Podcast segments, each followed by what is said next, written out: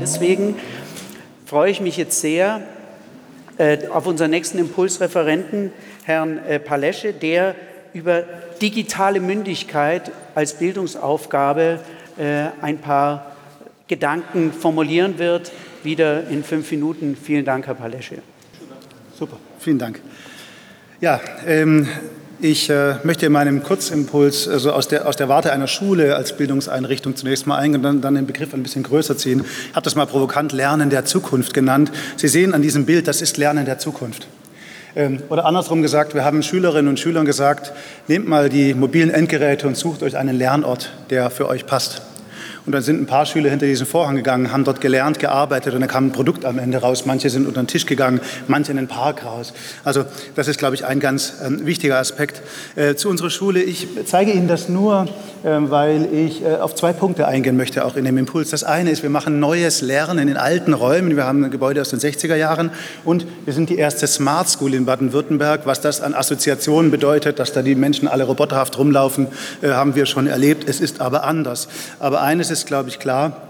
Ich habe hier ein Zitat von Mitchell Caper, er ist ähm, ja, Internetpionier, Autor, das Sie sicherlich auch kennen. Was bedeutet das für eine Bildungseinrichtung, wenn Wissen allseits und jederzeit verfügbar ist? Was bedeutet das äh, in Bezug auf Allgemeinbildung? Was bedeutet das für die Rolle der Lehrenden, die ja in einem traditionellen System ähm, sehr viel Wissensvermittler sind und äh, was für eine Auswirkung hat das dann auf ein System, auf eine Bildungseinrichtung. Und das Zweite ist, das uns natürlich sehr beschäftigt, vielleicht können Sie es von hinten nicht gut lesen, ähm, das ist Wolfgang Kränke, Präsident der IHK, der gesagt hat, äh, 60 Prozent der Schülerinnen und Schüler, die heute in die erste Klasse gehen, werden in Berufen arbeiten, die es heute noch gar nicht gibt.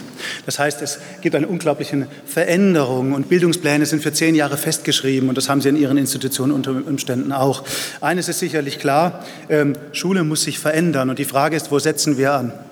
Und ich habe Ihnen hier äh, auf zwei, drei Punkte, auf die ich eingehen möchte. Das eine ist die Haltung, dann Technik mit einem großen Fragezeichen, die Kompetenzen des 21. Jahrhunderts und am Schluss die Lernräume. Eines ist, glaube ich, ganz wichtig und äh, das möchte ich auch äh, nachher für die Diskussion anregen. Wir sprechen ganz oft von digitaler Bildung, aber ich glaube, diesen Begriff digitale Bildung gibt es nicht. Es gibt auch nicht analoge Bildung. Und Sie hören auch ganz oft Begriffe wie Tablet-Klassen. Aber ich möchte einfach zu bedenken geben, dass man früher auch nicht Zirkelklassen gesagt hat, weil man mit Zirkel gearbeitet hat.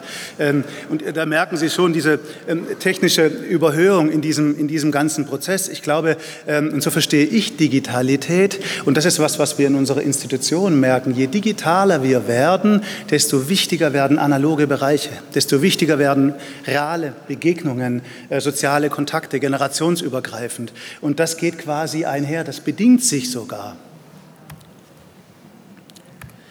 Bezüglich der Technik nur ein kurzer Ausblick. Äh, ja, Digitalpakt, er kommt, hurra. Aber ähm, ich habe Ihnen ein Bild eines Klassenzimmers. Das ist digital transformiert. Da hängt jetzt ein Beamer vorne dran. Äh, Sie merken aber, ich hätte das Bild von vor 100 Jahren desselben Zimmers hinhängen können. Das hat keinerlei, hätte keinen Unterschied gegeben, außer dass da eben kein Beamer hängt.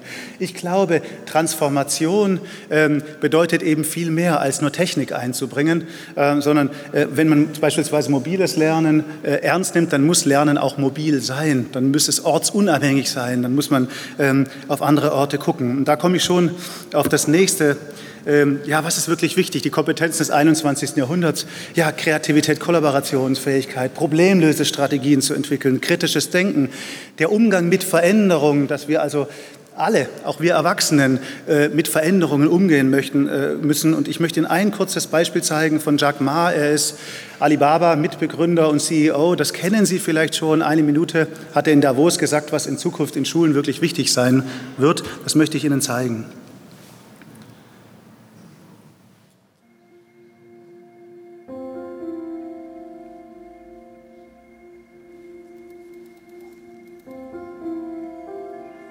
Education is a good, big challenge now.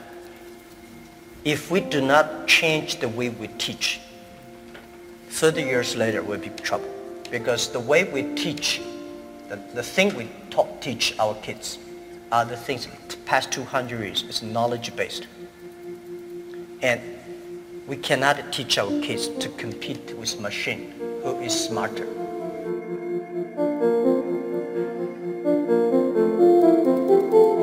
Have to teach something unique. that is machine can never catch up with us.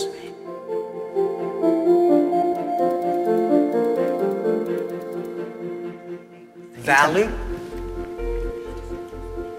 believing, independent thinking, teamwork, care for others. These are the soft part. The knowledge may not teach you that. Mm. Folks, that's why I think we should teach our kids on sports, entertain, uh, uh, the, the music, painting, art. So making sure humans should be different from everything we teach should be different from machine. If the machine can do better, you have to think about it. Meine Zeit ist schon um. Ein letzter Impuls auch für die Runde. Ich glaube, es geht in Zukunft um Lernorte und es geht um sogenannte dritte Orte. Und jetzt möchte ich das öffnen in den Raum für Ihre Institutionen. Äh, denken Sie an der Diskussion einmal weg von diesen festen Begrifflichkeiten und die Gedanken, die Sie damit verbinden.